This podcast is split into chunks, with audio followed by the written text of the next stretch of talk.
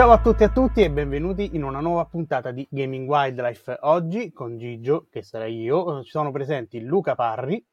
Ciao a tutte e a tutti. Claudio Cugliandro. Hola. E ultima ma non meno importante, il nostro ospite Anna Sidoti. Hello. Che non vedete perché ci sono stati piccoli problemi tecnici, ma insomma la sentirete ogni tanto che parla. Esiste, è qui con noi, ma semplicemente non la vedete. Lo dico più che altro per chi ci segue su YouTube che eh, magari vede in tre e poi sente una voce in più, tipo, sai la fatina di, di Legend of Zelda, no? Listen, no? E ciccia fuori. E, no, ma e Anna lo fa in supporto a quelli che ci seguono da Spotify, giusto proprio per sì. protesta nei confronti di... Così, così non vi perdete assolutissimamente nulla. Per Potete immaginarmi Spotify. come volete. a proposito di immaginare come vogliamo, partiamo col, col tema. Sì, eh, sostanzialmente, come potete leggere anche dal titolo, eh, questa, questa, puntata si intitola Alla scoperta di sé. Eh, questo perché il, insomma, il, la scintilla che ha dato origine a questa puntata è stato proprio un articolo scritto da Anna, ma non solo, eh, dedicato comunque alla, alla, rappresentazione nei videogiochi, ovviamente perché noi siamo di Gaming Wildlife. È un articolo che ha colpito un po' tutta la redazione e, ehm, e, quindi abbiamo deciso di invitare Anna per parlare di questo tema che eh, è sparito intanto Luca Parri per motivi a noi ignoti, ma adesso lo riaggiungiamo. Questi sono Anche gli imprevisti lui... della, della, diretta non diretta. Anche lui Bentornato Luca. e, e cala Problema di connessione. Ah, ci sta, ci sta. Eh, ecco, quindi ecco, un tema relativamente nuovo nel mondo videoludico, quello della rappresentazione, anche se ovviamente in questi tempi dove la società sta cambiando molto e dove sono tante le voci che si esprimono, eh, è diventato comunque un po' un cardine anche dell'industria, con tutti i pro e i contro del caso. Io quindi intanto lascerei eh, parlare direttamente Anna a questo punto, se non avete nulla in contrario, sul, eh, su qual è stata la scintilla anche per lei per scrivere questo articolo a riguardo della rappresentazione. È una lunga storia. Io vi invito tutti a sedervi perché adesso vi farò questo racconto che durerà tipo tre ore e mezza su come io abbia uh, partorito questo articolo. In realtà uh, parto un po' dall'inizio, nel senso che questo articolo è inserito in uno spazio un po' più ampio. Posso, posso nominare la testata oppure sì, certo. Stay in sì, certo. Ok, prego, prego. È, è, mm. praticamente è IGN IGN Italia ha uno spazio cofondato da me Cristina Resa che si chiama IGN Together eh, ed è uno spazio in cui è uno spazio che è nato appunto con questa cosa in, in testa. In realtà è, è, partito durante la giornata internazionale delle donne. Eh, perché ci è stato chiesto l'ennesimo articolo sulla rappresentazione delle donne nei videogiochi. E quindi praticamente abbiamo detto, vabbè, dobbiamo essere le ennesime persone che fanno l'ennesimo articolo su mh, i personaggi, in questo caso personaggi donna, eh, nel mondo dei videogiochi e eh, questo ha fatto nascere una riflessione nel caso mio e di Cristina Resa. E io personalmente sono partita da una Da una riflessione slash provocazione, no? nel senso, ehm, a me piaceva tantissimo giocare a Doom. Ehm, a chi non piace giocare? Ecco, però il punto è che eh, forse è più facile per un ragazzo uh, immedesimarsi nel Doom Guy, perché appunto si chiama Doom Guy, ehm, che ad una ragazza come me eh, poi se uh, approfondiamo, se, se, volete, un po' meglio questo discorso, però intanto vi uh, finisco il motivo per cui ho scritto quell'articolo, uh, perché è nato questo spazio, questo spazio è nato perché appunto Uh, questa rappresentazione, questa mancanza di rappresentazione, no? nel senso anche io voglio essere il anche io voglio essere boh, uh, qualsiasi altra cosa. E nei videogiochi la cosa bella dei videogiochi è che ci permette di fare questa cosa in maniera più interattiva di un film, di un telefilm, di un, non lo so, di un quadro, di qualsiasi cosa di artistico. l'articolo mh, scop- che si chiama Alla scoperta di sé tramite i videogiochi, che in realtà è proprio mh, è un articolo del, um, del, Pride Month e quindi uh-huh. è dedicato a parte di, di noi, perché io racconto non solo la mia storia, ma la storia di un'altra ragazza ehm, ed è una storia divisa su due tempoline, no? quindi la prima che parla di me, che sono una classe 89, quindi ormai da rottamare purtroppo, per fortuna, non si sa, eh, è una è una ragazza molto più giovane, no? Quindi una persona che come me ha giocato a Final Fantasy VIII, perché nell'articolo io parlo di Final Fantasy VIII come mio primo approccio all'amore, e una ragazza che ha giocato a The Last of Us 2 come approccio all'amore. Mm. E quindi hanno due, mh, mm, cioè racconto appunto uh, il senso dell'amore, il senso della rappresentazione dell'amore eh, tramite queste due storie e tramite questi due videogiochi. Questo era il senso, ho spoilerato questo il mio articolo. e non so se qualcuno vuole Intanto non so se... No, eh, nel senso che a parte averlo trovato molto interessante dal punto di vista proprio del, mm, della capacità di entrare all'interno di un racconto eh, personale che però poi hai anche condito con... Eh, hai messo delle statistiche, hai messo delle indicazioni che vengono per esempio da, da quelle che sappiamo da idea, no? sulle percentuali eh, di, di, giochi che rappresentano un certo tipo di, eh, di minoranze, nel tuo caso eh, in quello dell'articolo di cui stiamo parlando dal punto di vista femminile.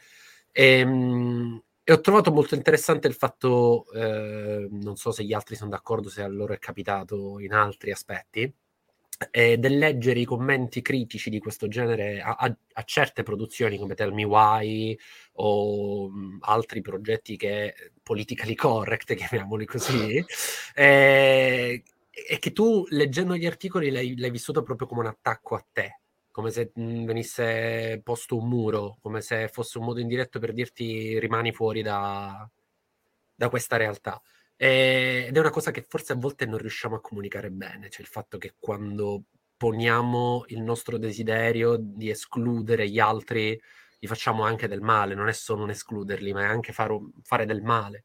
E quella è una parte, secondo me, che è molto difficile riuscire a comunicare. È triste pensare che è difficile riuscire a far capire questa cosa, mm-hmm. però, però, evidentemente è uno degli step più, più, complessi, perché è il muro più frequente che incontro quando si affronta un, un discorso di questo tipo. Ma sai cosa? Cioè, mh, alle volte non penso nemmeno che sia una voglia di, di mettere un muro uh, esatto.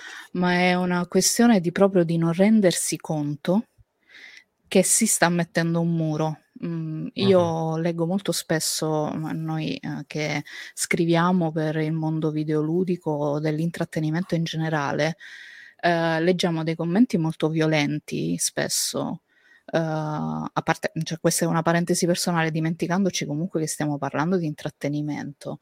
Uh, però anche qui no, apro l'ennesima parentesi su, perché sto aprendo 8000 parentesi, eh, perché comunque l'intrattenimento è la nostra vita, anche se noi lo vogliamo trattare tipo in maniera molto marginale, anche se diciamo è solo un gioco, è solo un telefilm, è solo un film, alla fine se noi reagiamo così violentemente a queste cose, vuol dire che forse non è solo un gioco, non è solo un film. No, no, assolutamente. Mm-hmm.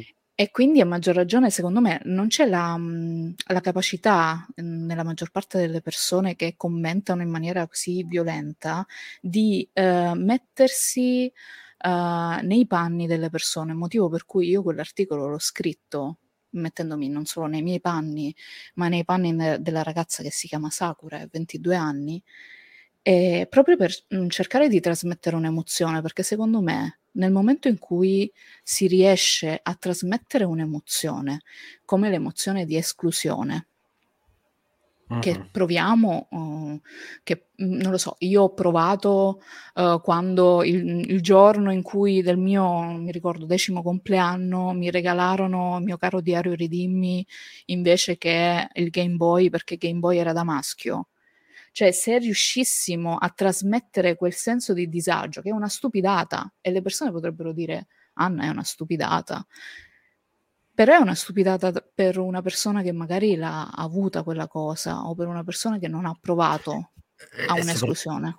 E soprattutto non è una stupidata per una bambina di 10 anni.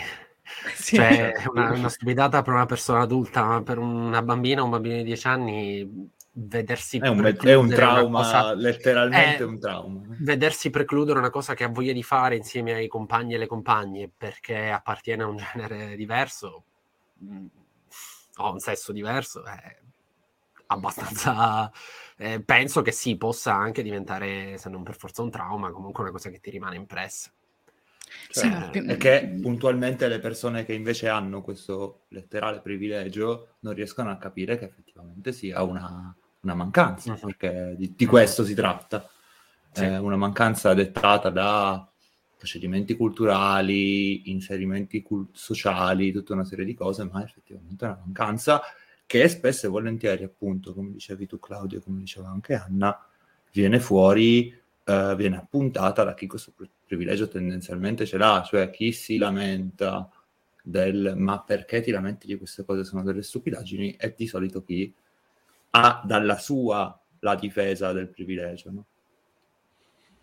Ehm, quello che ha detto Anna, secondo me, pure, cioè, è un punto di partenza, secondo me, fondamentale, cioè capire che l'emozione certo. che si scatena in quel momento non è forse a volte tanto la rabbia nei confronti di chi viene rappresentato, ma la paura di essere esclusi.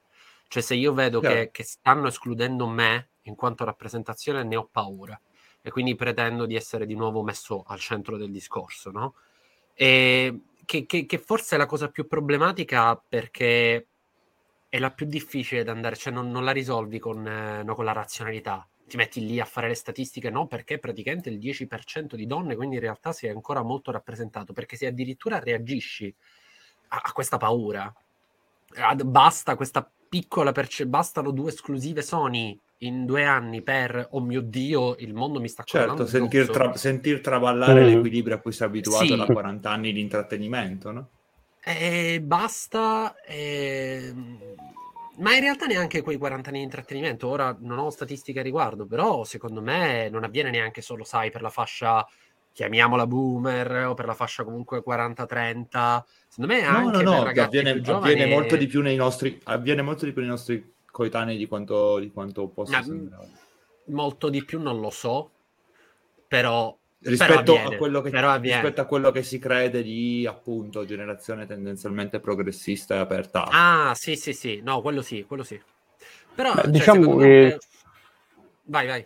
No, allora, come giustamente dire, allora, diciamo, da parte tralasciando proprio i boomer, che, che, comunque sono proprio, diciamo, una categoria che secondo me va anche considerata in maniera minore in questo tema. Il grosso problema è che da noi quelli che si credono molto spesso progressisti sono quelli che dicono ma io li tratto bene gli altri, io sono rispettoso e quindi visto che io tratto bene gli altri, eh, automaticamente il problema non esiste. Lo dico anche con una certa consapevolezza perché anche io ammetto, mh, avendoci pensato un po', insomma, anzi oggi ho anche scoperchiato questo tema tra l'altro con la mia psicologa, quindi adesso mi si aprirà un mondo di solito veramente meraviglioso, eh, perché comincerò a scavare nella mia identità più remota, mi sono reso conto che ho, ho, ho, spesso e volentieri ho ignorato determinate problematiche perché dicevo, ma, ma, io non lo faccio. Diciamo la famosa categoria not all men, no? Capito? E quindi sì. da lì, eh, quindi forse è questo il problema che, che, ci prende di più nella nostra generazione, ovvero il pensare che visto che io non faccio questa cosa, automaticamente non la fa nessuno. Mentre in realtà poi vai a leggere appunto i commenti online che è gente che magari ecco, ha fatto cioè, è mia nostra, sì, nostra coeva e, certo. e, e, comunque tira fuori delle bestialità allucinanti e, e soprattutto confonde quello che eh, il marketing chiama progressismo come tokenismo in realtà. Mm-hmm perché anche di però, quello poi dobbiamo parlare eventualmente. Però, però questa, questa, individualizzazione di cui parli tu, poi faccio rispondere a Anno su questo che è, è, il, questa cosa di cui parli tu è l'incapacità di ragionare in un'ottica, diciamo, sistemica, no? Cioè io mm-hmm. intanto penso ai cazzi miei, siccome io so, sono una persona che non reagisce in questo modo, allora non puoi inserirmi in questo gruppo, come se io automaticamente comunque non mi avvantaggiassi di determinate dinamiche sociali, anche se poi non le sfrutti, ma comunque le hai come vantaggio. E, e, e, quindi anche l'incapacità di capire che è ok che può essere tokenismo, Ma questo non implica che è per forza una cosa sbagliata, perché se quella persona intanto viene rappresentata, comunque prendiamocela questa cosa in positivo, no? Cioè, sì, certo. va bene che lo fanno, però intanto prendiamocelo, poi piano piano ci prenderemo anche altro, cioè per esempio la, la, dignità delle persone con orientamenti, etnie, cose diverse all'interno del settore videoludico che hanno i loro problemi, come abbiamo visto, non sono opinioni, l'abbiamo visto materialmente, mm. penso ad Activision con la sproporzione di pagamenti e tanto altro piano piano le si prende, però non è che siccome ti viene concessa una virgola, allora diventa pensiero dominante. Questa incapacità di, di, di scindere queste cose, cioè il fatto che sì, gli altri non... che anche se te lo concedono non significa che si è in un'alleanza, cioè che è quella certo. piccola cosa che si è vinta da un conflitto. Sì, e... sì, eh, e soprattutto testimonia che la battaglia è ancora lunga, perché se no uno eh, esatto. anche dire, beh, l'aborto ci sta la legge sull'aborto in Italia, poi il punto è che tra il dire e il fare l'aborto eh, potremmo scriverci esatto, ore e ore esatto. a riguardo sull'attuazione esatto. effettiva della certo. legge. Io nel frattempo stavo annuendo silenziosamente, ma voi non, non, mi vedevate, quindi non potevate sapere che stavo annuendo, quindi uh, pubblico a casa che ci ascolta, io stavo annuendo. Però poi ovviamente avete preso 850 temi in, uh, sì, eh. ed, è, ed, è, molto difficile rispondere ad uno in particolare. Qui funziona anche così, perché. Uh, no, figurati, no, più che altro io posso dire le parolacce. Sì, sì, oh, sì. Ah, ok, ho una memoria di merda. E quindi mentre stava parlando Francesco stavo pensando, oddio, devo tenermi in mente questa cosa. Poi ha parlato Claudio, ho detto, oddio, è scivolato no, no, tutto. Ma, e no, quindi adesso vi parlerò della storia della mia vita. Sono... stavo scherzando comunque, in realtà mh, per quanto riguarda il tokenismo, sono, sono d'accordo, slash non sono d'accordo, nel senso che mh, mhmm, è un... vabbè, tutti i temi sono complessi, questo è eh, complesso perché, mh, mhmm, come dici tu, intanto portiamoci questa cosa a casa. Però eh, chi è a decidere proprio a monte ehm, quali sono i personaggi da mettere o non mettere in un videogioco e che ruolo devono avere. Perché nel momento in cui tu mi metti una donna in un videogioco che, ad esempio, fa solo la, uh, la compagna silente del personaggio oppure la, vabbè, uh, la dinamica no, da, da, Mario, no? da Super Mario che deve salvare la principessa.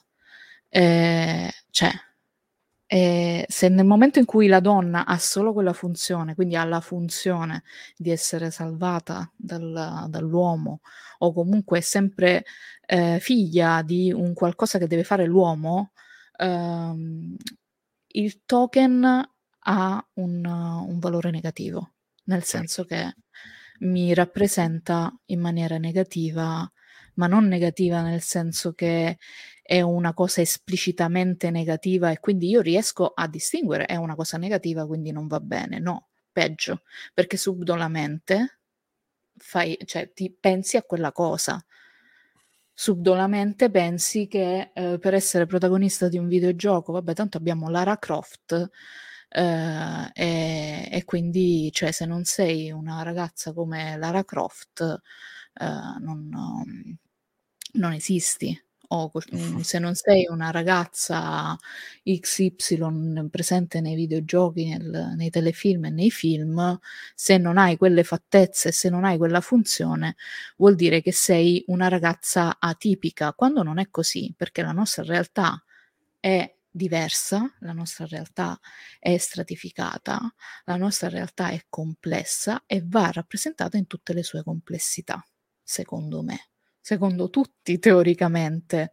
Sì, sì, Però sì. è proprio questo il punto, no? secondo me, del, um, dell'inghippo, no? perché come dicevate prima sul, sul, fatto che la gente non riesce a capirlo, perché nel momento in cui magari vede quel videogioco là ogni due anni, eh, in cui c'è la protagonista donna, eh, allora pensa, oh mio Dio, tutti i maschi stanno scomparendo dal pianeta Terra.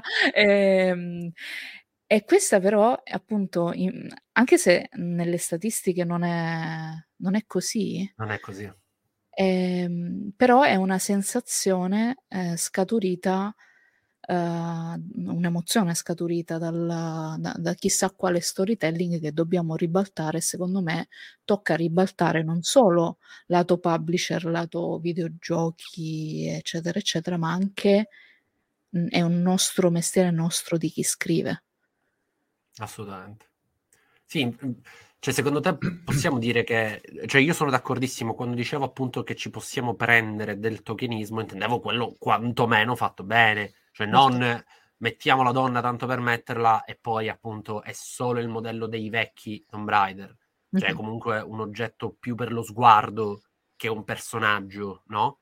Sì. E, e quindi secondo me su questo poi appunto è il non capire che esiste un tokenismo che in realtà è mera facciata e che continua a soddisfare le stesse esigenze di prima. Cioè che poi queste statistiche che vanno crescendo dovremmo andare ad analizzarle bene per capire quanto effettivamente sia una rappresentazione positiva e non basta semplicemente mettere il visto, su questo sono d'accordissimo. Esatto, se vuoi io uh, um, ho le statistiche a mano Uh-huh. E secondo il rapporto di IDEA, il 39% della popolazione italiana ha giocato durante il 2020 e eh, di questi 16,7 milioni di individui sono 7,3 milioni donne e mh, mhmm, dal 2015 la percentuale di personaggi femminili nei videogiochi ha oscillato dal 2% al 9%. Nel 2020 siamo schizzati al 18%. Quindi questa è la percentuale, 18%. Noi stiamo parlando del 18%, queste sono le percentuali che fanno tanto paura. Un che gioco qua... su 5 all'anno, un gioco su 5. Eh, che poi qua di solito arriva il super gamer hardcore, eccetera, che va a rompere i coglioni sul fatto che, e eh, vabbè, ma tutte queste donne sono solo su, eh, sui cellulari. E in realtà i dati che abbiamo, al di là del fatto di confondere, di dire che il cellulare non è una piattaforma da gioco con la sua legittimità, eh, questo passiamo un attimino oltre. E in realtà, se si va a guardare il mercato console, c'è comunque una forte presenza femminile. E quindi anche volendo rimanere nel, nel, tipo di narrativa che fanno di questo genere di, di robe, è comunque abbastanza bilanciata la,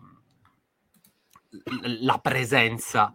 Quindi anche quella è assolutamente un racconto che si è diffuso e purtroppo abbiamo lì, difficoltà a, ad affrontare.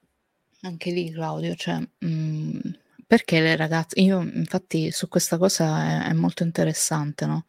Perché è vero che adesso la percentuale di, adesso non ho la percentuale di ragazze che giocano. Sono, scusa, scusa ti interrompo così, do i dati sono eh, di tutti, tutte le persone che giocano in Italia, 6,7 milioni di persone su console, sono 4,2 eh, uomini e 2,5 donne. Su PC 7,2 milioni, quindi più persone che su console, 4,5 uomini e 2,7 donne, quindi identica alla, alle console come proporzione. E poi su cellulare 5,4 milioni uomini e 5,3 le donne. Quindi okay. sostanzialmente lì si, si, equivalgono. E qui io vorrei fare la, la riflessione con, vo- con, voi, no? Cioè, mm-hmm. eh, il punto è eh, perché le, le, ragazze non hanno una console, non hanno un PC, però giocano dallo smartphone. Io um, gioco a Call of Duty Mobile e um, sai quante ragazze quante ragazze giocano a Call of Duty Mobile, tantissime, e molto più di quelle che ho incontrato su console o su PC nel corso degli anni. Ma questo è il, cioè, il motivo è perché non hanno mai visto eh, una console o un PC come strumento ludico che potevano utilizzare loro, perché se almeno se hanno la mia età, io ero quella stramba perché io volevo la PlayStation e io sono sempre, vi- eh, cioè, mi hanno sempre vista come quella che aveva gli interessi da maschio. Uh-huh. Cioè, e, e, e, e io, mm, ok, prima facevo la battuta sull'età scherzando, però io ho 32 anni, non sono uh, a livello boomer. Uh-huh. Cioè, sì, e, sì. e, questo qui significa che praticamente dal, dal momento in cui le, mh, le, piattaforme videoludiche sono diventate pop, perché io me le sono vissute dalla PlayStation 1 in su, significa che praticamente se tutte le ragazze hanno avuto la stessa esperienza mia, cioè non, non avevano assolutissimamente nessun interesse a fare quello che, eh, che ho fatto io, perché io mi ricordo di aver richiesto come regalo specifico e non averlo ottenuto, oppure averlo ottenuto come nel caso della PlayStation, però invece di Metal Gear Solid mi hanno regalato Spice World. Cioè... Che era meglio, che era meglio. Raga, vi prego, cioè, ma poi anche lì lo sviluppo dei videogiochi per ragazze che faceva piangere l'universo, però uh, il punto è proprio questo. Uh, io vorrei che le persone che, che, dicono queste cose del tipo, vabbè, tanto giocano, gio- giocano su smartphone. Eh, ok, perché giochiamo su smartphone, secondo voi? Perché adesso lo smartphone ci permette di essere la, una piattaforma e di non essere giudicate. Tra l'altro sappiamo anche cosa significa provare a entrare nelle chat di gioco, eh, che già di base anche per un uomo sono un luogo di, di, guerra e non di comunicazione. Sì. Eh, al, al, femminile, insomma, diventa ancora, diventa ancora peggio. Quindi... A me fa riflettere un sacco questa cosa di Anna, perché giustamente Anna dice a me non mi regalavano le cose perché era una cosa da, da maschio, no? Quindi i videogiochi non erano assolutamente adatti. Però appunto, vista l'età che abbiamo, c'è da dire che anche per i maschi videogiocare era un problema all'epoca, eh, perché nel senso era cons- comunque considerato una cosa proprio da nerd nella, nel, te- nel, modo più negativo possibile. Cioè, mm. io mi ricordo che giocando ai videogiochi la gente mi prendeva per il culo, lo dico Tranne senza... Eh, no, pure Pokémon, perché per dire, vabbè, eh, tralasciando gli anni delle medie, che appunto sono quelli dove poi era esploso effettivamente Pokémon, quindi bene o male. Però io mi ricordo, per esempio, che al liceo il fatto che a me piacessero i videogiochi mi faceva passare per uno sfigato. Mm. E, e quindi, anche vedendo che adesso invece appunto il videogioco è diventato un argomento di conversazione al punto che io non, devo, non, sono più obbligato a dover parlare di calcio per poter interagire con qualcuno, ma posso usare i videogiochi finalmente. Eh, e questa cosa è stata, cioè, soprattutto nella mia esperienza nell'ufficio, dove lavorando in una società tecnologica, il fatto che mi piacessero i videogiochi era diventato improvvisamente una cosa positiva, perché era un, un hobby condiviso, eh, quindi mi ha aiutato poi anche a relazionarmi in maniera positiva con i miei colleghi. Adesso che il videogioco è diventato una cosa mainstream, si, viene, si riesce comunque a trovare nuove forme di ghettizzazione da parte di una community che già prima era ghettizzata. Quindi cioè, esci, da, esci, dal tuo recinto. Una vendetta. Eh, sì, eh, il problema è che viene fatto in maniera indiscriminata contro tutti, capito? A un certo punto. Perché poi, oltre a dire del, dei discorsi di genere e tutto, si viene anche bullizzati perché magari non hai giocato il gioco X, quindi sei un deficiente a prescindere. Ma secondo voi... peggiora tutta, capito, la situazione.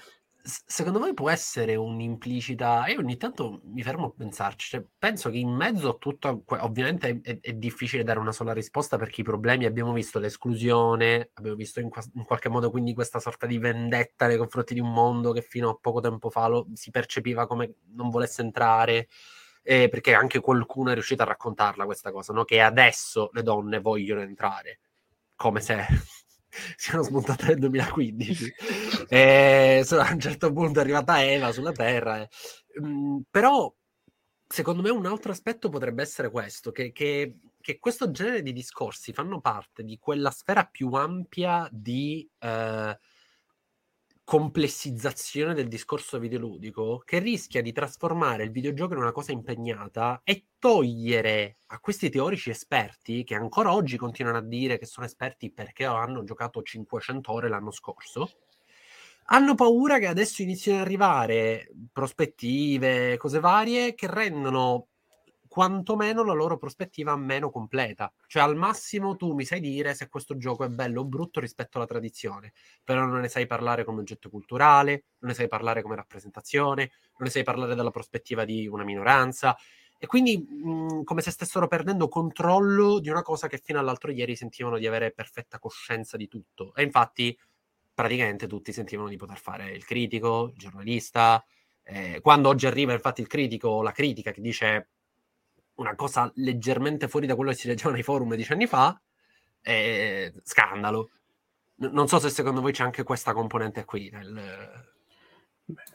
Sì, e si collega con quello che diceva Anna prima rispetto alle, alle responsabilità che ha la critica, no? Eh, mm. Del uh, smarcarsi da tutta una serie di logiche che abbiamo, non voglio dire la parola obbligo perché è brutta, ma il, uh, l'obiettivo di riuscire a, uh, a, riformare una serie di abitudini.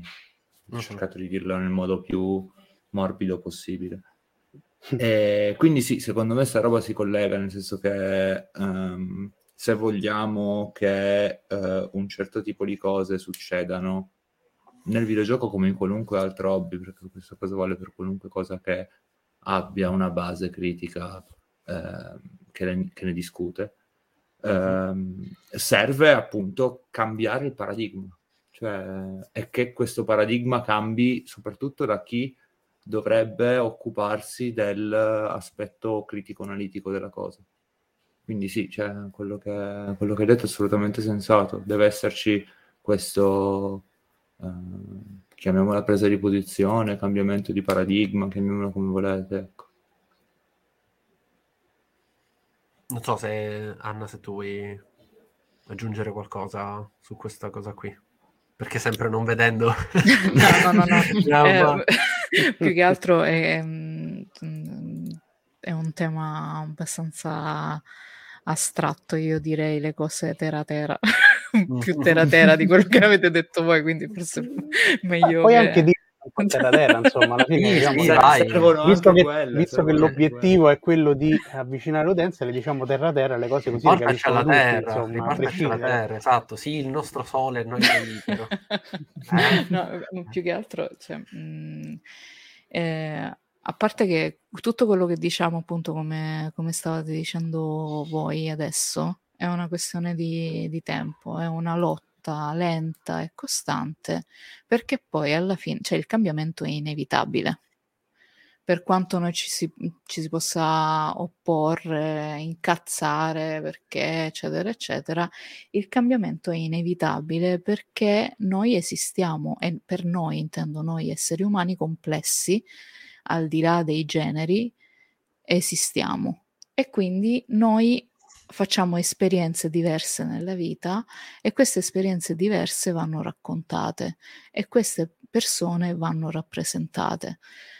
Mm, quindi di conseguenza uh, le persone che scrivono di queste cose devono, ess- devono rappresentare la realtà uh, delle cose. E io qui faccio una, una, critica che però non vuole essere una, una frecciata a, a niente a nessuno, perché purtroppo in questo momento è così, perché deve essere così. Ehm, io molto spesso sono chiamata a, mm, a parlare o a scrivere di, uh, uh, di cose che riguardano la comunità LGBTQ, oppure eh, delle cose che riguardano il genere, oppure delle cose che riguardano le donne. Mm, per esempio, mm, non lo so, mi viene, faccio l'esempio che facevo prima. Nuovo... no, no, vabbè, al di là di questo, cioè, eh, se io ad esempio volessi recensire, io non recensisco videogiochi, però se io volessi recensire ah. il nuovo Doom, ad esempio, Uh, di sicuro poi, beh, poi io, ho, io, collaboro con delle redazioni uh, che sanno i miei pro e i miei contro come scrittrice, quindi se so scrivere uh-huh. di una cosa, eccetera, eccetera, non mi scelgono certo per il genere, però tanti anni fa, tanti anni fa, qualche anno fa in realtà, però per me sembrano tanti perché io ormai ho passato tipo ere geologiche con un trasferimento e un altro. Ehm, Pochi anni fa, cioè, mh, le ragazze venivano scelte perché dovevano parlare, appunto, come dicevamo all'inizio di questa, di questa puntata, per parlare di cose da femmine. Mm. Eh, o per la giornata internazionale della donna, allora oh, questa persona deve parlare del corpo della donna nei videogiochi perché solo una donna può farlo, no. Cioè, e io spero in generale, in tutti i posti di lavoro, ma soprattutto nelle redazioni eh, videoludiche o di intrattenimento, che eh, si possano scegliere delle persone in base alla, alla competenza e non in base al genere. Eh, che è quella cosa che poi dicono tutti sotto nei commenti, no? del tipo bisogna scegliere le persone in base alla competenza, però certo, però se, se alle, alle, ragazze viene ehm, viene esclusa, cioè vengono escluse le ragazze, ma non perché vengono escluse eh, dalla redazione X che dice no, tu non puoi, mh, ma perché eh, la società ha fatto sì che io non mi sono potuta comprare la console, quindi non ho potuto videogiocare, quindi non ho potuto scoprire videogiochi, quindi di conseguenza non scopro che sono una scrittrice di recensioni. Mm, non solo, su questa cosa aggiungo, anche per esperienza personale, che poi quella stessa gente là che scrive serve il merito e non il genere o l'etnia, quello che cavolo è, mm-hmm. è la stessa gente che poi ti dice c'è chi fa e c'è chi critica, no? E chi è che fa? chi è che ha fatto esperienza?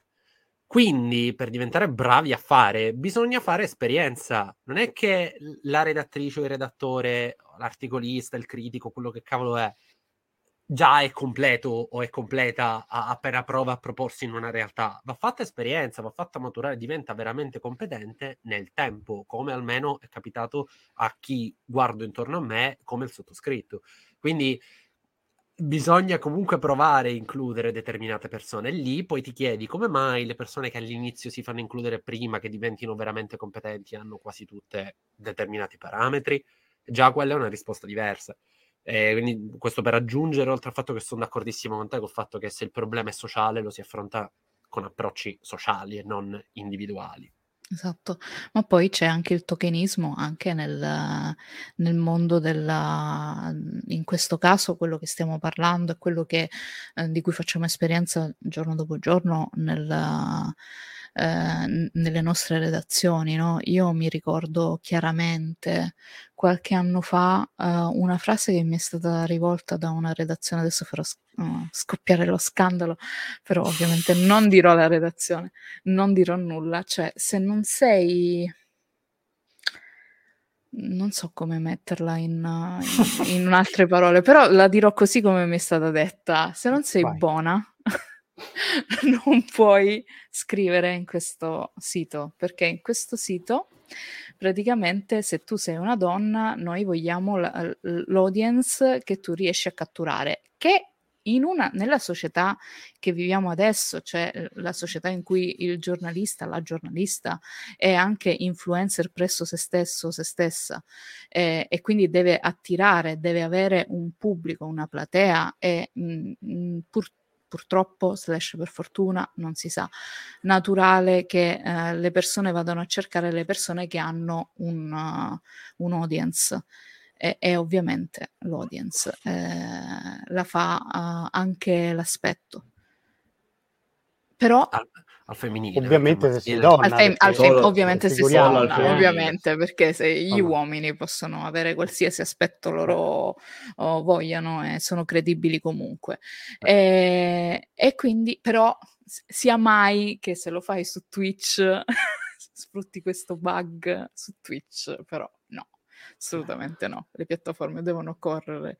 Vabbè, ma questo non... Ai ripari, non, sì, sì. No, non voglio aprire questa parentesi perché altrimenti vi tengo qua 350 no, lì, lì, basterebbe anche soltanto poi ne abbiamo, sottolineare il commento di Amaurant che ha detto insomma che è la più bersaria di tutte che ha detto non capisco perché rompete le scatole che io sessualizzo la mia immagine quando i videogiochi lo fanno da decenni e io già lì, certo. per tanto mi riguarda, già gli darei i soldi dell'OnlyFans più per stima che per altro. insomma, sì, sì, ma infatti nuova, nuova stella polare. Che, delle... insomma, tra l'altro faccio un momento marchettone riguardo ecco a quello di cui stava parlando Anna. Abbiamo registrato una puntata con Stefania Sperandio di Spazio Games in cui si mm-hmm. parla proprio di questa cosa, perché lei è stata a bersaglio anche molto duramente di proprio questo tipo di critico, che, ovvero che una caporedattrice non può non essere buona e non può non sorridere in camera, e appunto abbiamo discusso con lei di questa roba, quindi se volete recuperatela. No, ma, ma è un tema vera, veramente, praticamente... Sì, totalmente, ragazza, totalmente senza senso. Qualsiasi sì, ragazza io non abbia parlato... Infatti non, non so neanche io come commentare cose del genere, perché cioè, ti casca proprio la mascella, perché dici come... Cioè, uno dovrebbe pensare e dire, capito, riflettila, riflettila su di te. No, io per esempio posso pure parlarne magari perché comunque, ecco, per chi mi vede sono abbastanza piazzato, insomma, in termini di fisico, quindi se uno poi mi viene e mi dice tu non puoi fare il podcast, eh sì, sono piazzato anche perché sono seduto, assolutamente sì, grazie del complimento. Però, capito, eh, cioè, non mi dici non puoi fare il podcast perché a video vieni grosso, no? Perché già sei grosso, la televisione è in grosso, cioè, nel senso, e lì uno giustamente prende e ti molla un pizzone. E adesso è una cosa stupida, però magari per esempio appunto mh, nel, mio essere non viene considerata questa cosa, nel caso di una ragazza sì, e questa cosa dovrebbe fare incazzare perché chiunque si incazzerebbe per una cosa del genere. Ah, però ma... non si può neanche continuare a reiterare questa cosa del eh, però pensa se fosse tua sorella, pensa se fosse tua madre. No, cioè, è non, non, è possibile sempre avvicinare, capito? Non, ser- non, non bisogna per forza mettere in mezzo familiari per cercare di convincerti. No, perché è la stessa logica, è la stessa eh sì. logica. Quindi... No, ma, ma, ma a, me, a, me, stupisce non tanto il pensiero, perché quello lo sappiamo che è abbastanza diffuso, ma addirittura la faccia di non velarlo dietro un giro di parole, nel tentativo di spiegare. No, no, proprio, cioè... Lì perché ci siamo disabituati a discutere sostanzialmente. Io uno dei motivi per cui mi piace fare il podcast è che io mi ho un confronto con le persone parlo con le persone in diretta e anche se dico magari una cazzata, perché può capitare che io dica delle cazzate mentre parlo, quantomeno si viene corretti in maniera civile e non con un commento che mi dà dell'idiota coglione perché ho scritto male una cosa, magari in un articolo per dire. E soprattutto c'è uno scambio di opinioni che poi accresce questa cosa ormai su Facebook non è più praticabile, ma quasi in tutti certo. i social, perché non, non, è più un discorso di condividere visioni, ma di imporre la propria visione sugli altri. È, è così che funziona la comunicazione su internet ormai e quindi anche questo ovviamente crea dei precedenti orrendi e soprattutto uh-huh. mette dei paletti all'evoluzione poi dei discorsi. Più che altro perché Adesso abbiamo cambiato totalmente il modo in cui fruiamo i social network, che non sono più social network, ma social media, quindi mm. non è più dialogo, ma è la gara del monologo. Quindi se tu dici una cosa, io devo dire sotto una cosa più intelligente della tua o più sarcastica della tua, eccetera, eccetera, e quindi parte la gara, non è più un dialogo.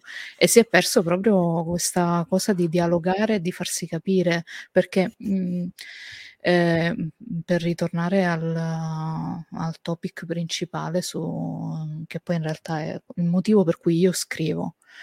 Io scrivo per, eh, eh, scrivo principalmente su IGN, eh, curando IGN Together, eh, è proprio uh, il motivo per cui è nato quel, quello spazio che eh, io faccio questa parentesi aperto a tutti, a tutte e a tutte le persone che vogliono scriverci o che hanno un'idea o che hanno, mm, vogliono appunto uh, parlare di punti di vista che ancora non sono stati coperti. E, ehm, il fatto è proprio questo, cioè ehm, io vorrei eh, trasmettere un'emozione, un'empatia, un qualcosa che appunto sia lontana da, dalle... cioè non è possibile che noi come esseri umani, eh, se non ci toccano i familiari o se non paragoniamo le cose ai familiari, allora cioè, tutto il, il resto del mondo eh, sono delle persone strane che dobbiamo combattere cioè esiste il dialogo, esiste la comprensione e, e noi come videogiocatori, videogiocatrici, videogiocatori eh, facciamo un'esperienza, cioè giorno dopo giorno, videogioco dopo videogioco, noi facciamo delle esperienze di vita diverse. Cioè noi siamo il guerriero fantasy oppure siamo quello che va nello spazio. Cioè, e non riusciamo, cioè riusciamo a immedesimarci eh, in un Doomguy che uccide 8000 zombie e non riusciamo a immedesimarci nella persona che sta baciando un'altra ragazza? Scusami. Cioè, perché? Eh, là perché sia... quello, implica, quello implica appunto l'arbitrio e, e, la scelta personale, quindi oh no, stai toccando la mia stabilità, il mio equilibrio, torniamo sempre su quella cosa, quindi quello non va bene. Su quale base non si sa, però il ragionamento è quello. Ma invece... Sono stati educati male. Cioè, adesso, perdona, apro, apro anche io una parentesi che tra l'altro è l'anagramma del mio cognome, quindi ha perfettamente senso. il fatto di aprire parentesi. Eh, io, per esempio, su The Last Oddio, questa 2, cosa è incredibile, non ci avevo mai fatto eh, caso. Eh, eh, quando cioè, c'è tempo da perdere nella vita. Tiziano Ferro muto proprio. esatto. Eh. E, per esempio, su The Last of Us 2, uno dei pareri più inter- interessanti che ho sentito riguardava ad una persona che ci aveva giocato e non gli era piaciuto perché non poteva fare l'eroe per dire. Mm-hmm. Quindi anche questa cosa, perché noi ci siamo abituati al fatto che il protagonista con cui interagiamo generalmente è un eroe, fa qualcosa generalmente più o meno di positivo, anche nel caso in cui risultasse un antieroe. Invece già mettersi nei panni di una persona che compie un, un, una vendetta che poi si rivela inutile, spoiler, però ragazzi se non avete ancora giocato la sua parte 2 comincia a essere problematico. Ops. E, eh, succede. e, ho capito, e, il fatto di avere comunque adesso anche dei personaggi più complessi sta mettendo in difficoltà questo tipo di giocatori inevitabilmente. Cioè, anche, sì. anche, un The Artful Escape, che è un gioco tutto sommato semplice a livello gameplay, ma che parla di un, una persona che si ritrova in panni che non sente i suoi. Ovviamente qui parliamo del discorso prettamente musicale, però non è detto che la cosa non si possa estendere anche ad altre, ad altre problematiche. Eh, ovviamente ritrovarsi con questo tipo di personaggi e dover interagire quindi con personaggi più sfaccettati sostanzialmente, implica poi che l'immedesimazione, a questa immedesimazione corrisponda anche una maggiore difficoltà di comprensione personale di queste cose, secondo me.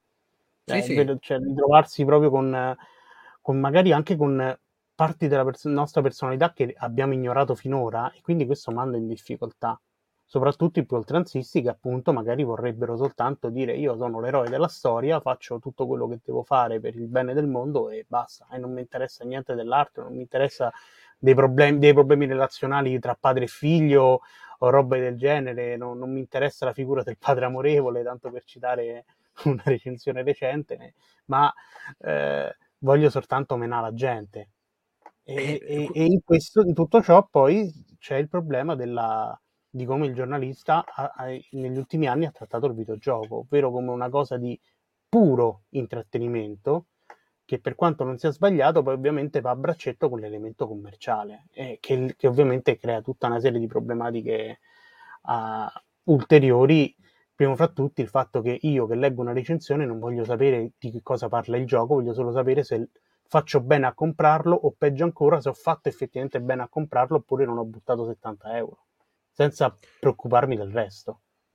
Ma qui entra in gioco quello che dicevo prima, cioè il fatto che secondo me è una componente probabilmente maggioritaria, non è reazionaria, non è tutte quelle robe, cioè non è reazionaria in senso politico, è reazionaria mm-hmm. in senso culturale, cioè non vuole sostanzialmente rotti i coglioni, cioè gente sì. che si è trovata il videogioco, vuole questa sua bolla dove non pensare alla realtà, e siccome adesso piano piano dall'altro lato però ci sono delle persone che, creativi, eccetera, che magari vogliono dire delle cose, li manda i matti che pure quando giocano un attimino devono aprire il cervello. eh, posso dire... Vai, vai. Ehm, da un lato, cioè io vivo i videogiochi così, nel senso che per me, io quando gioco ai videogiochi uh, sono um, cioè voglio spegnere totalmente il cervello, lo dico anche okay. ai miei compagni di Call of Duty Mobile, io quando gioco, io spengo il cervello, cioè le mie dita vanno naturalmente, sparano, fanno cose, picchiano, perché io di solito gioco o i sparato, sparatutto. oppure ai picchiaduro. Perché io ho bisogno di uh, sfogare il mio stress le mie cose cioè proprio devo spegnere il cervello. E, mhmm, e secondo me, mhmm, mhmm ci sono un sacco di persone, probabilmente come me, che vogliono spegnere il cervello e non giocare a un gioco narrativo. Nel momento in cui però voglio, rac- voglio giocare ad un gioco narrativo uh, come, non lo so, Horizon Zero Dawn, mi ricordo forse il, il, videogioco più recente che ho giocato, quindi vi fa immaginare quante volte io gioco ai videogiochi narrativi, eh, però vi lo giuro sto recuperando, me l'hanno regalata da poco la PlayStation 4. No, no, eh, va bene così. E, ehm, e, il fatto è proprio che um, mh, ci sono, secondo me, queste, vanno fatti ancora dei videogiochi in cui puoi non pensare, però anche nel momento in cui tu non pensi, perché mhmm, non lo so, mi viene in mente, mi, mi vengono in mente picchiaduro, perché eh, i, mhmm, i, personaggi maschi sono tutti vestiti e le personaggi femmine sono invece tutte svestite? Cioè, nel momento in cui io non voglio pensare al genere, alla politica, a niente, fammi un gioco neutro. Io chiedo un gioco neutro, voglio un gioco in cui nemmeno subdolamente mi deve entrare questa cosa. Cioè, ed ha senso? È, ed è impossibile. Lo so che è impossibile, impossibile farlo. ed impo- no, no, ma cioè, sono d'accordo con te. Il punto è proprio che nel parlarne, giustamente, rendi evidente che sia quantomeno difficilissimo farlo. E quindi a quel punto, quantomeno prendere coscienza, sì che si prende una posizione. Poi sono d'accordo con te, ah, io pure ce li ho i giochi dove, dove, la, dove penso di staccare la testa. Ma, ma, è eh, sacrosanta questa cosa, eh, sia chiaro. Cioè, ne, cioè nessu, nessuno vi obbliga di giocarvi l'indie semisconosciuto che parla di depressione se non ci avete voglia, se volete semplicemente... Sì, vabbè, parte... Però cioè, il problema è che molte commenti di questo tipo reazionario che abbiamo appena descritto arrivano da persone che appunto giocano magari i loro giochi e si ritrovano questa contaminazione che sostanzialmente non vogliono perché a loro è stato insegnato che nel videogioco appunto stacchi la testa, eh, stacchi il cervello e quindi pensi, eh, ti, ti, diverti, mettiamola così, mettiamolo con molte virgolette, che ovviamente ognuno ha la sua concezione di divertimento e quindi devono dire, eh no, ma questa roba non va bene. Certo. È lì poi il, il punto del Ma questa, questa, è una cosa che si ricollega al fatto che per tantissimi anni si è diffusa internamente alla comunità di persone che videogiocano la cosa che tutto quello che esce deve interessarti. Mm-hmm. Tutto quello che esce è pensato per te. Non c'è minimamente, almeno non c'è stata, per fortuna negli ultimi dieci anni inizia a inserirsi effettivamente il fatto che possano esistere i target, cosa incredibile, sconosciuta. e che non debbano eh, essere per forza rosa, no? Perché cioè, esatto, il target è pure esatto. quello, no? Cioè che non esista solo la cameretta azzurra e la cameretta rosa femminuccia, cioè che non, non è que- questo non è target, questo è tokenismo, per tornare mm-hmm. indietro all'inizio della, della puntata. Appunto, cioè manca totalmente, e questa cosa a me fa veramente spavento, che oggi con il fatto che l'età media del videogiocatore, videogiocatore della, della videogiocatrice del videogiocatore in Italia sia 25-24 anni, più o meno. Eh, se non, non ci sia ancora una trentina. Forse. Ah, ok, più grande ancora. Ehm, che non ci sia il fatto di saper capire che non tutto quello che esce è pensato per te. Uh-huh. Non è che io, che sono appassionato di musica, mi ascolto con la stessa eh, mentalità il disco ennesimo reggaeton e poi mi ascolto la roba di avanguardia nello stesso modo. Sono due cose diverse, pensate per due pubblici diversi, può piacermene una più dell'altra. Stop. Non sto di... E io tra l'altro questa cosa la noto solo nel videogioco, perché succede solo nel videogioco il fatto che tutto quello che esce è destinato a me, che videogioco da sempre. No, non, sì. non succede così. Non so come la pensate voi, ma credo che più o meno sia orientativamente sì. Ma, no, ma... Eh, può essere vai, vai. Il, il, fatto che sia, cioè perché ho sempre avuto l'impressione, soprattutto in Italia, che la comunità dei videogiocatori ehm, proprio fosse piccola, no? E quindi magari c'è, è, è proprio questo il senso che c'è qualco, qualsiasi cosa che esce, considerando che i, i titoli più grandi e sui quali c'è maggiore hype sono quelli che ci mettono 8000 anni di sviluppo, quindi per forza voglio che, che mi interessino e che parlino a me, proprio perché li aspetto da così tanto tempo, ha senso? Assolutamente sì, Urca. perché faccio un investimento emotivo che dura per anni e, e alla fine devo... Non solo essere... anche economico, perché pensiamo sempre al videogioco come prodotto, quindi... Sì, vabbè, quello economico lo fai magari al lancio quando fai il pre-order, però secondo mm. me soprattutto l'investimento emotivo. Investimento emotivo significa che inizi a seguire lo streamer che ti fidelizza, o l'influencer, o il sito, o il tuo punto di riferimento comunque, anche un amico può influenzarti in queste cose. Sappiamo sempre dai dati di idea che la scelta principale per l'acquisto in Italia ancora oggi è il passaparola. Quindi quello che ti dice il parente, l'amico, l'amica. E quindi sono assolutamente d'accordo su questa cosa. Cioè, anche il modello.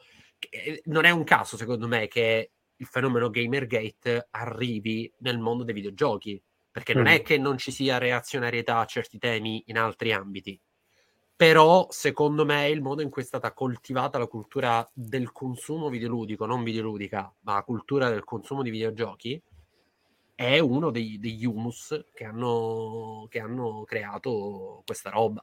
Su questo sono assolutamente in linea con quello che ha detto Anna. Il fatto, sai che cosa è? Che mh, mhmm, ci manca la persona che dice no, sono in disaccordo perché stiamo parlando e stiamo dicendo sì, sono d'accordo con te, dai. E, eh, servirebbero quei, quei contraddittori in cui ci si scanna l'anima. Guarda, Ma vogliamo, cioè, vogliamo davvero avere una discussione con questo tipo di persone? Cioè, no, no ma, ma, no, no, no, ma, ma, ma, ma Penso che sia il nostro è il nostro lavoro, secondo me. Sì, in parte però, sì. Però sì, sì, quello... ovviamente io stavo scherzando. ah, ok. No, secondo me succede quello che, succede quello che, che hai detto tu prima su, sul fatto che i social network sono diventati social media. Cioè, in una realtà come questa, in una puntata podcast, mm-hmm. noi possiamo informare. A oggi quasi tutti gli episodi che ho visto di tentativi di venirsi incontro si sono risolti in diatribe dove ognuno, o, o, ognuno, ha potuto esprimere la sua opinione, non dico che non avvenga, però generalmente è un muro che risponde a un muro, che risponde a un muro, che risponde a un muro. e, e, che alla fine polarizza le due opinioni che, che si erano già preformate prima dell'incontro col, con la discussione. Mm-hmm. Cioè, queste cose io noto che, cavolo, con la stessa identica persona, quando parlo in privato, la chat di Telegram, la chat su Messenger, eccetera, all'improvviso tutto si smorza, sì. tutto diventa meno, meno netto, meno... Perché, perché, non c'è quello scontro di cui parlavi tu prima, non c'è quel bisogno mm. di apparire come quelli che hanno la verità o la ragione sulla bacheca Facebook, che è il motivo per cui io da un po' di tempo ho smesso di parlare di determinate cose, lo faccio solo in privato, perché mi sono reso conto che proprio siamo muri che, che, stiamo continuando a creare un labirinto infinito di muri che, che, che continuano a costruirsi intorno. E quindi sono d'accordo. E servirebbe un contraddittorio, però ecco, lanciamo un appello, se qualcuno ci sta ascoltando e non è d'accordo, libero di contattare chiunque di noi per... In pubblico, per fare in una conversazione pubblico... pubblica e dire... Sì, sì assolutamente. Assolutamente. No, però sì, hai ragione Claudio, mm, mi è successo un sacco di volte, ma penso che sia successo mm, a, a, tutti noi il fatto che magari iniziamo una conversazione in, in pubblico su questi temi, eh, soprattutto, eh, o con qualche nostro collega soprattutto, eh, e poi va a finire tutto in maniera molto... Uh, incendiaria su, su, sulle nostre pagine Facebook e poi in privato tutto tranquillo, più o meno. Cioè, a me è capitato molto spesso eh, che cioè, io oh, quando lascio i commenti, mh, mhmm, io non sono una persona che eh, ritiene di avere la verità in mano. Io sono una persona che si informa giornalmente, che cresce giornalmente, che in passato ha detto tante cazzate, che in futuro dirà tante cazzate. Eh, però se ci sono delle cose magari eh, so qualcosina in più o percepisco qualcosina in più, mi piace farlo notare nei commenti perché non sempre hai la, la confidenza di scrivere in privato alle persone. Certo. Eh, e poi però parte sempre questo, cioè perché si parte sempre prevenuti quando si legge qualcosa, si dice ah allora vuoi, volevi attaccarmi, volevi screditarmi davanti a tutti i colleghi e quindi questa è una cosa brutta del nostro settore che, vabbè di tutti, però soprattutto nel nostro settore, visto che la comunità dei gamer è piccola e di conseguenza le persone che scrivono di videogiochi è ancora più piccola ancora e si crea... Eh, si, si per non parlare di quelli che ci campano poi. L'ho detto, scusate, mi è scappato. Eh, ci, volevo ci campano? Dire... Punto interrogativo, questa è una grande... grande... No. Che poi, per esempio, noi qui nel podcast, ora al di là delle, delle battute di prima, e per noi, a parte che è un tema ricorrente, perché purtroppo le notizie del mondo videoludico ci portano a parlare di questi temi con una certa regolarità e anche negli ospiti abbiamo sempre cercato di, eh, di avere una policy, parliamo di tutto. E, però noto una certa... Ehm, cioè questa non, non penso sia tanto una questione di... Tu parlavi poco fa del discorso mi contattano solo per parlare di... di, di. Eh, a me sembra che in Italia, proprio perché ci sono poche realtà che possono permettersi di retribuire, di parlare delle cose in un certo modo. Mi sembra che al massimo ci sia spazio per quelle 3-4 competenze. Cioè, io lo noto per esempio con gli indie, no? Io quando mm-hmm. vengo contattato è sempre per parlare solo del, del, mercato indie, sia mai che mi si dica, sai, deve uscire The Last of Us 3, no? No, è possibile, solo, solo indie, poesia, magia e tutte quelle robe lì. Eh, ed è purtroppo poi ognuno si, si, può creare solo questa sua piccola, piccola nicchia, bolla di responsabilità, come hai detto tu, e farsi la sua. Se per caso Anna decide di commentare in un posto dove si parla del bilanciamento di Overwatch, Claudio decide di commentare in un posto dove si parla di, non lo so, eh, industria videoludica, eccetera, no, eh, qualcuno è andato fuori da, dai ranghi, qualcuno è andato fuori dal. No, quello previsione. posso farlo solo io su Stay Nerd di parlare di industria, di eventi, esatto. di comunicazione, lo faccio solo io, non ti permetto. Esatto, vedi, scissione. Già, scissione. Su... eh, però siamo, cosa... siamo proprio la sinistra dei videogiochi. Andiamo in 50 cose. Però è molto interessante questa cosa perché da un lato è una, è una, cosa positiva perché ognuno di noi si è specializzato in qualcosa per X motivi. Eh, però dall'altro lato uh, significa che tu sei tu, tu generico, uh, sei uh, destinato, destinata a, a, essere il token della tua vita lavorativa, no? Nel senso, sì, sì, sì, assolutamente. Io so già che quando mi arriva un messaggio, qualcuno mi chiede di parlare della comunità LGBTQ, io lo faccio perché ormai è diventata la mia vocazione, ovviamente. Tu um, parli degli indie perché ti piacciono, perché altrimenti. Per, perché per... sei stata anche in qualche modo forzata dagli eventi a continuare a specializzarti sempre sulla stessa cosa. No? Esatto.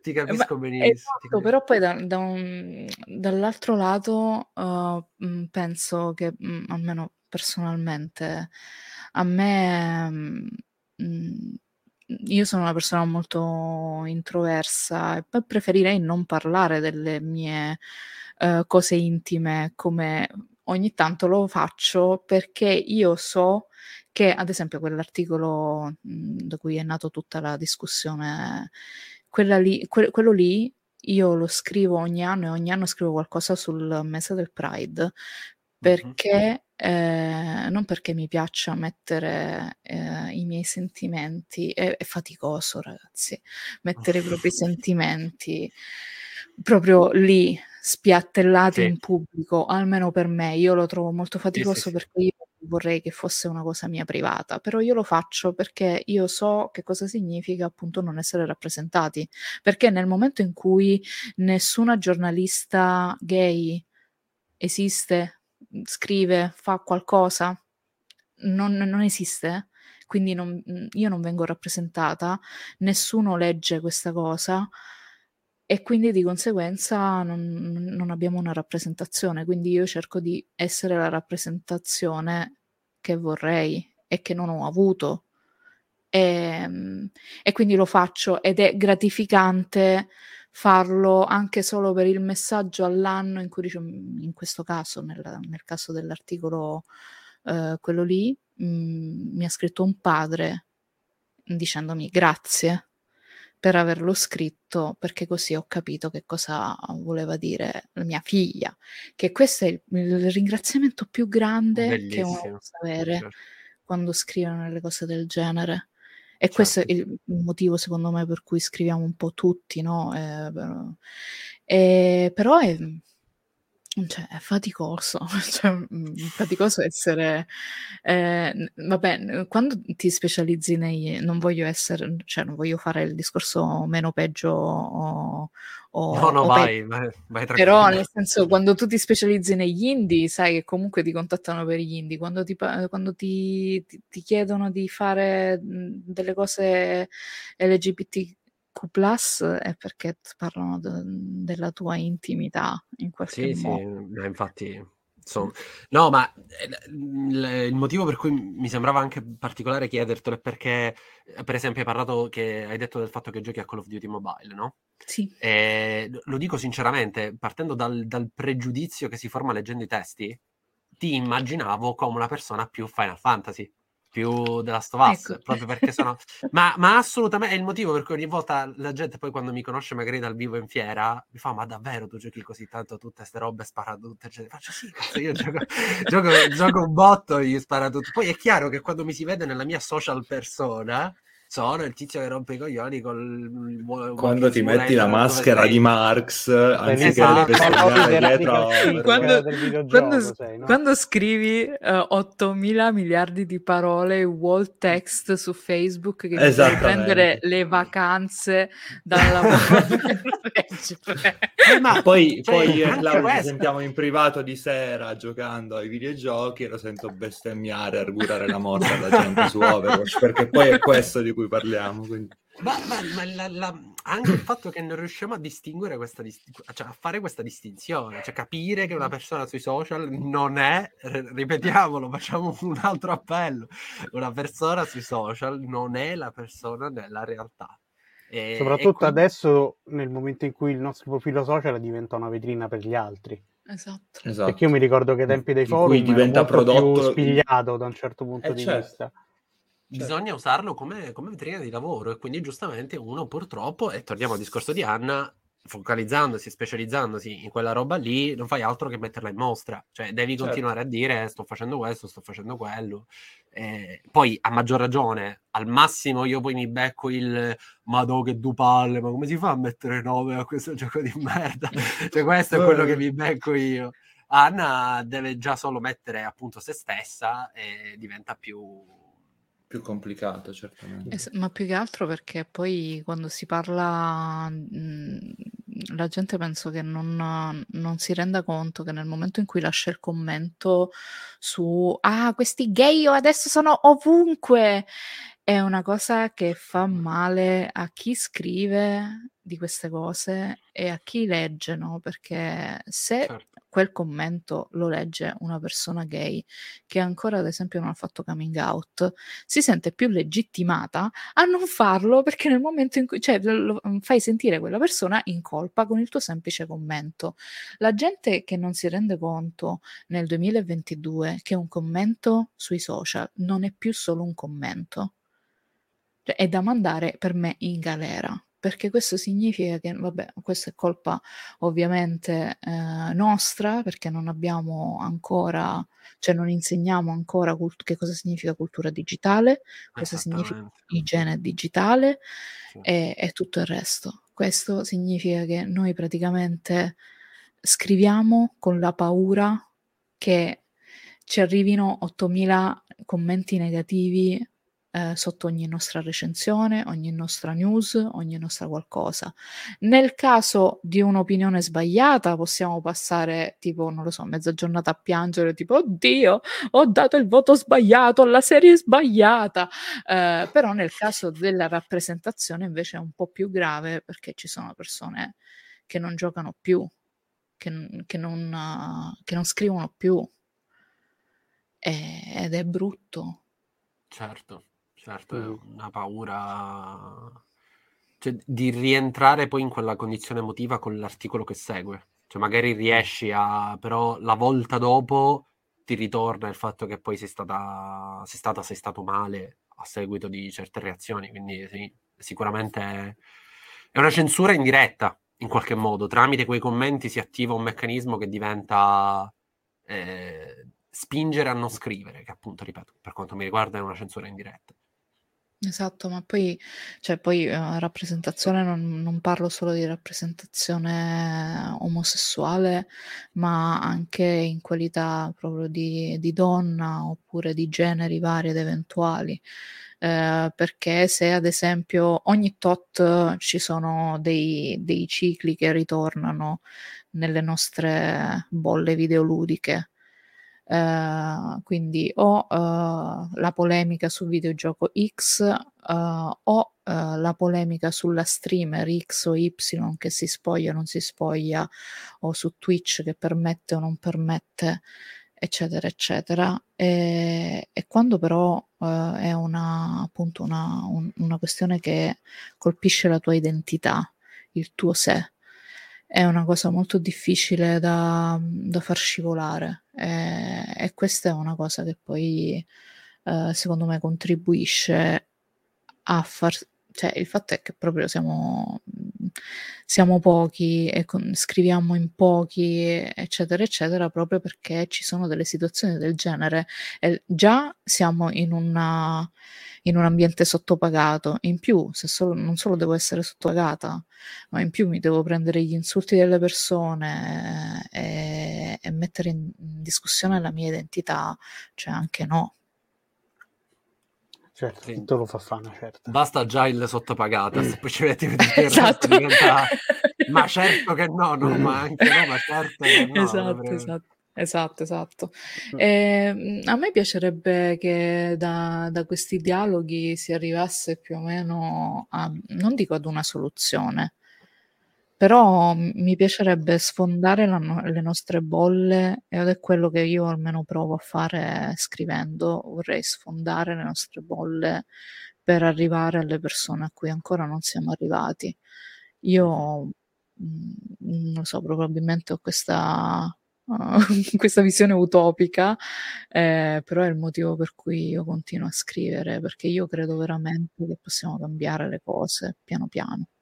No, ma certo, ogni, come dici tu, eh, le, mm, il racconto che hai fatto, eh, ogni tanto, capita anche a me, ogni tot mesi, esattamente quando dico è tutto inutile, arriva quel messaggio, quella singola, non sai di massa, però quella persona che ti dice mi avete fatto scoprire, mi avete fatto pensare, mi avete fatto capire che sia sul podcast, che sia sui video di glitch, che sia negli articoli su Stenerd, quindi la percezione di avere un impatto no? su, su, qualcuno, su, su, in un fenomeno, in un discorso, quindi alla fine poi quantomeno quello, la sensazione di, di, fare qualcosa, anche se non nei numeri che magari vorremmo per riuscire a cambiare radicalmente le cose, però piano piano, pezzettino per pezzettino. Come ci, ha ci detto giustamente Anna prima, la, vinceremo la battaglia, insomma, nel senso prima o poi la vittoria ce l'avremo, che sia per quella conquista di diritti civili che dovrebbero essere scontati fino, fino ad arrivare anche ad una nuova educazione digitale e videoludica che magari farà capire che, non so, oltre al piombo c'è di più o comunque io gioco al, al cazzo che mi pare e nessuno deve stare lì a contestarmi i gusti, insomma, per dire. Per esempio, sì. Così potremo tutti giocare a Overwatch. tu continui a giocare a Overwatch? Come un disperato. cioè, tra l'altro io continuo sempre a dire che non è mai stato bello come bello in questo periodo perché finalmente è tutto bilanciato dopo anni e anni. Io quasi spero che non esca il 2 che continui così perché, perché finalmente dopo anni e anni è bilanciato, però la community lo richiede, vedremo che ne sarà.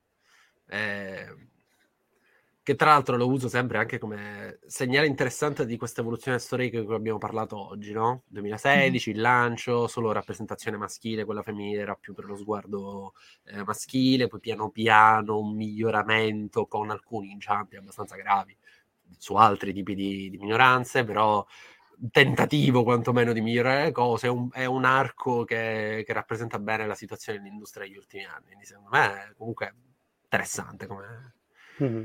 Come, progetto. Vedremo se qualcuno mi contatterà per scriverne quando ci sarà la serie su Netflix. Oppure se, se, se, sarà sempre per gli indie. Dipende da, dipende da, quello che ci verrà in mente, considerando che anche adesso, leggerissimo spoiler, uno dei prossimi articoli, diciamo, dedicati a uno dei giochi big, in teoria dovrebbe essere totalmente inaspettato, insomma, sulle nostre pagine. Sì. Quindi... Vedremo Vedremo. Sarà molto interessante vedere anche le reazioni prima, possibilmente non scomposte del pubblico che abbiamo, insomma. E io voglio sapere però. Cioè, te, te, lo diciamo appena, appena finiamo le discussioni, eh, te lo diremo. Grazie, Fuori, grazie. Eh, Quando però, Claudio... raccontiamo quante, quante, mazzette abbiamo preso da EA per mettere i voti. Eh, cioè... Eh, Claudio, sì, però... Quanti eh... soldi ti dà Kotick per giocare a Overwatch? Ma infatti inizia da adesso per Ogni la recensione di Overwatch 2. Cioè inizia adesso. ok, sì, sì. Overwatch, Overwatch, Overwatch. Prova a fare così, eh, sicuramente qualcuno... Lo puoi anche descrivere sullo specchio con il rossetto rosso e dovrebbe evocarsi Kaplan da... no. Dico tre Però, volte...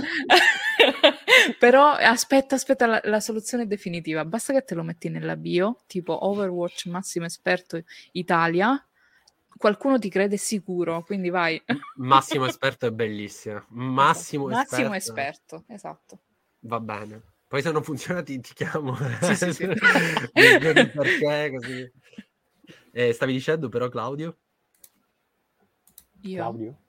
Sì, Avevo no. sentito un però Claudio da qualcuno, non so se era Anna, se era... Sì, era Anna prima che io dicessi questa roba divertente ah, Allora forse era questo. Era okay, proprio vabbè. questo. Ok, eh, Poi eh, cioè, farei anche solo la parentesi del fatto che il Overwatch eh, ha avuto questo questo miglioramento no? che, che, raccontavi, uh-huh. mentre Call of Duty eh, io continuo a trovarlo estremamente, estremamente, estremamente maschile. C'è un'altra volta che non fa male. Sì, sì. ma sì, cioè proprio uh, nel, nel spingere la virilità a massimi storici. Cioè proprio lì ci va solo cioè, il maschio duro e puro. E cioè, io alle volte vedo anche le, non dico le skin, ma proprio, è proprio il tone of voice di Call of Duty che uh-huh. ho capito che parla di guerra, però c'è raga. la guerra non la fanno solo i maschi. No, a, a, esatto, a parte quello. Eh... Eh, di la Battlefield 5. Hai, hai, ragione. No, ma guarda, io sul discorso di, di Overwatch si interessa proprio in relazione a, al resto della roba di Activision, mm-hmm. perché ehm, tempo fa io avevo pubblicato, ho partecipato con, con Digra, eh, che è la, la, Digital Games Research Association, avevo partecipato a, um, nel 2018, se non ricordo male, eh, a un evento organizzato tra l'altro qui a Palermo, eh, sulla rappresentazione e parlavo proprio del fatto, purtroppo le aziende, una delle poche cose che capiscono no, è l'economically correct, cioè p- parlare delle cose solo dal punto di vista economico. E quindi analizzavo come Overwatch fosse un FPS, chiamiamolo così, un hero shooter, con una percentuale molto più elevata di eh, ragazze e, e un ricercatore aveva associato la cosa alla eh, varietà di, di, di, di, rappresentazione e anche di meccaniche. Questa secondo me è una cosa molto importante perché una delle critiche che ho letto di The Last of Us, per esempio, era il fatto che voleva rappresentare la femminilità, però per esempio una recensi- cioè, una giornalista ne parlava come dicendo però le uniche meccaniche che sono a disposizione sono sempre le stesse. Cioè non c'è differenza tra maschilità e femminilità, è solo violenza. E Overwatch invece ha una varietà talmente grande. Sì, si tratta sempre di fare violenza, però di modi di fare violenza talmente. A volte non è detto, tra l'altro, perché a volte sono di protezione o di cura. Mm. E aveva una percentuale di femminilità molto più elevata, che è purtroppo uno dei pochi, sempre per rimandare al tokenism, uno dei pochi modi in cui con questa scusa del guardate che così avete più gente che gioca, si può riuscire a, a introdurre modalità di rappresentazione, tipi di rappresentazione che possono avere una loro una loro varietà. Però io ho sbagliato prima, perché io ti ho detto una cosa e ho detto molto maschile, però non ho fatto un disclaimer prima. Ovviamente molto maschile nella nostra società odierna in cui è tutto visto come binario, no? Quindi eh, noi abbiamo interiorizzato che la violenza è una cosa da maschi quindi per questo motivo, mhmm, mentre tu stavi parlando, io pensavo, no, cioè in realtà no, noi abbiamo così interiorizzato che il fatto che la violenza è una cosa da maschi, che tu prima mi hai detto, eh, hai detto è la cosa più femminile. Cioè, no, infatti ho detto non è maschile né femminile, è solo violenza. Eh, sì, sì, sì, sì, però infatti, con, eh... però volevo, volevo, correggermi perché appunto perché eh, ovviamente chi eh, ci ascolta non lo sa e quindi è meglio specificarlo che eh, cioè, Call of Duty è all'occhio culturale di oggi una cosa vista come maschile perché la violenza è vista come maschile, ma in realtà la violenza è anche femminile, cioè la violenza non ha genere, ma in generale dei giochi in cui eh, spari o picchi, eccetera, eccetera, non dovrebbero avere un genere.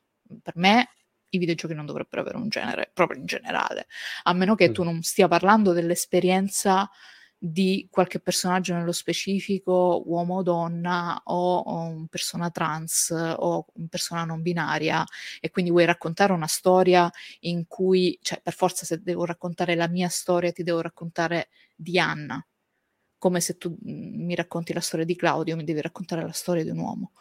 Ehm, però eh, in giochi come Call of Duty io voglio sparare e non essere identificata come un ragazzo magari. Oppure non voglio che qualcuno al microfono, oddio, una ragazza che gioca a Call of Duty, ma perché non mi lasci il tuo numero?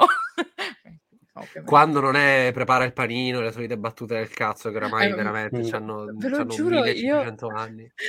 esatto, hanno 1500 anni, pensavo non si usassero più, ma vi giuro che qualche mese fa l'ho, l'ho sentita seriamente e mentre stavamo giocando io ero tipo basita perché e poi parte una cosa che io trovo allucinante il, um, la gara a chi ce l'ha più lungo ma anche tra le donne, ovvio, anche le donne dicono no, allora poi vi spacchiamo il culo perché le femmine sono più brave dei maschi, i maschi sono più bravi delle femmine. Raga, cioè state delirando, per favore, spariamo e basta.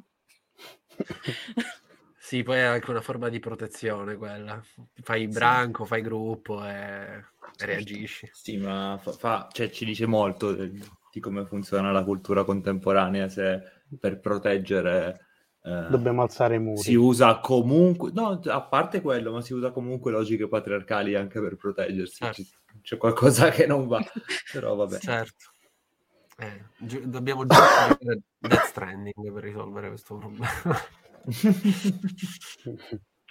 Va bene, io direi che abbiamo la nostra quasi ora e mezza di, di, deliri, ovviamente politicizzati, ovviamente di parte, tutte queste robe qua l'abbiamo fatta. Quindi. Abbiamo preso i nostri soldi da Soros anche oggi.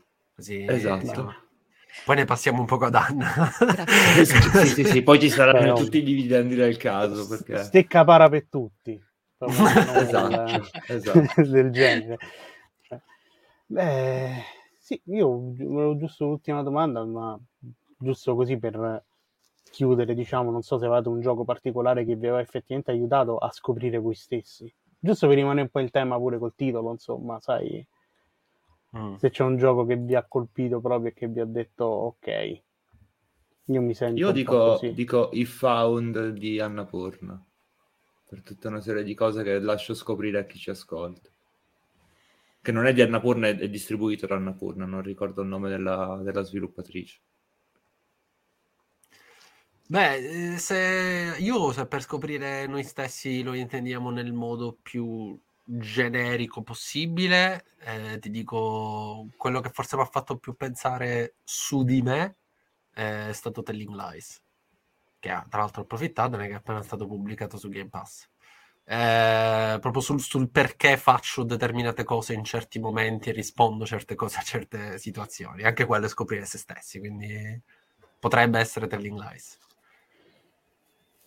Io prima, vabbè, avevo citato eh, Artful Escape, ma diciamo che io, mio, mio padre, avendo iniziato da poco appunto il mio percorso di terapia, forse c'è qualcosa in più che devo indagare, però di Artful Escape sicuramente mi ha dato l'app per dire ecco come ci si sente quando bisogna eh, per forza eh, assumere un determinato ruolo nella società e cercare poi di, ehm, come dire, di chiudere diciamo, in un cassetto la propria identità anche se poi questa se rimane chiusa troppo tempo comunque scalpita e poi trova le sue valvole di sfogo insomma in un modo o nell'altro.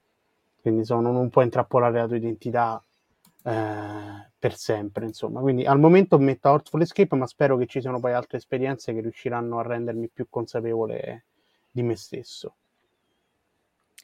Io vorrei rispondervi, ma non è questo il punto della rappresentazione. Io non ho ancora trovato un videogioco che mi rappresenti o che mi faccia dire cazzo sono io su schermo, mentre con i, le serie TV è successo, con i film è successo. Eh, nell'articolo che, mh, che scrivevo eh, ho visto, io non ho giocato a The Last of Us 2 eh, però ho visto uh, per forza di cose perché nell'articolo parlo del, della storia della ragazza che gioca a The Last of Us 2 vede quella scena, la scena del bacio e, e le, si apre un mondo. E quando io ho visto quella scena quindi estrapolata da tutto il videogioco uh, ho, ho rivisto una, un, una sensazione, una scena che io ho vissuto nella mia vita. Quindi in quel caso è un, però è una rappresentazione parziale. Infatti, come dicevi tu, Francesco, aspettiamo se ci sono altri titoli oppure se qualcuno all'ascolto vuole, in base a questa chiacchierata, vuole consigliarmi qualcosa da giocare, io sono assolutissimamente aperta a farlo.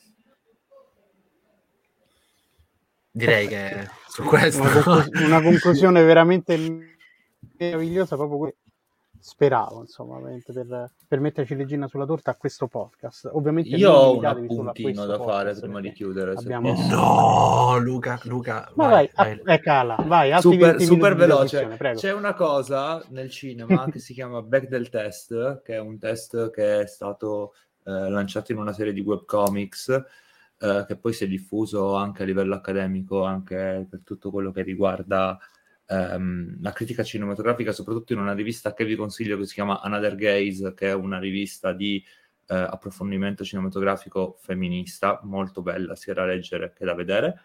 Eh, appunto, il back del test prevede ehm, il passaggio o, non, o, il non passaggio per, per un film e eh, per poter superare il back del test devono esserci almeno due personaggi eh, femminili che hanno almeno 15 minuti a schermo eh, a testa e questi due personaggi devono parlare tra di loro, non di un uomo. Non di una Proviamo a fare questa cosa per il videogioco e finisce malissimo.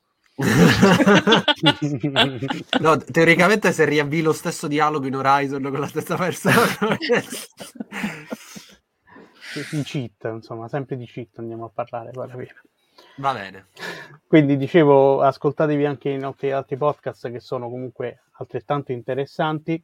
Vi ricordiamo che Se Nerd è presente un po' ovunque nell'internet, a partire ovviamente dal sito web, abbiamo anche un profilo Instagram, l'OnlyFans ci stiamo sempre pensando, perché comunque insomma di questi tempi tocca anche mettere da parte qualche soldino. Visto su che Twitch, lavoro... tra, poco, tra, poco, torniamo su Twitch. Ecco, ecco ha dato la notiziona. Bene, bravo, bravo Claudio. Spoilerato. Così, va bene, quindi a presto ci rivedrete anche su Twitch. Io, beh, Anna parte... la trovate con Anna Sidoti su Facebook. Sì, esatto. e da lì, e da lì lei vi manderà diligentemente su tutte le parti dove volete. Anche dove sul mio OnlyFans. Anche su, esatto. Ormai non c'è nessuno che non ha OnlyFans. Ah, infatti, infatti, per quello dobbiamo farlo, dobbiamo recuperare terreno, se no non siamo abbastanza influencer. Eh, voglio esatto. dire, cavolo, quanto sono credibile, ragazzi. Allora, solo e... se su indie, sull'IMANZ di Claudio, solo se su indie. e beh, quindi a questo punto, da Claudio, da Luca e dalla nostra ospite Anna, che ringraziamo nuovamente per la partecipazione, vi auguriamo Grazie una buona serata, una buona giornata, a qualunque ora ci stiate ascoltando, e ci vediamo alla prossima puntata. Ciao! Ciao ciao! Hello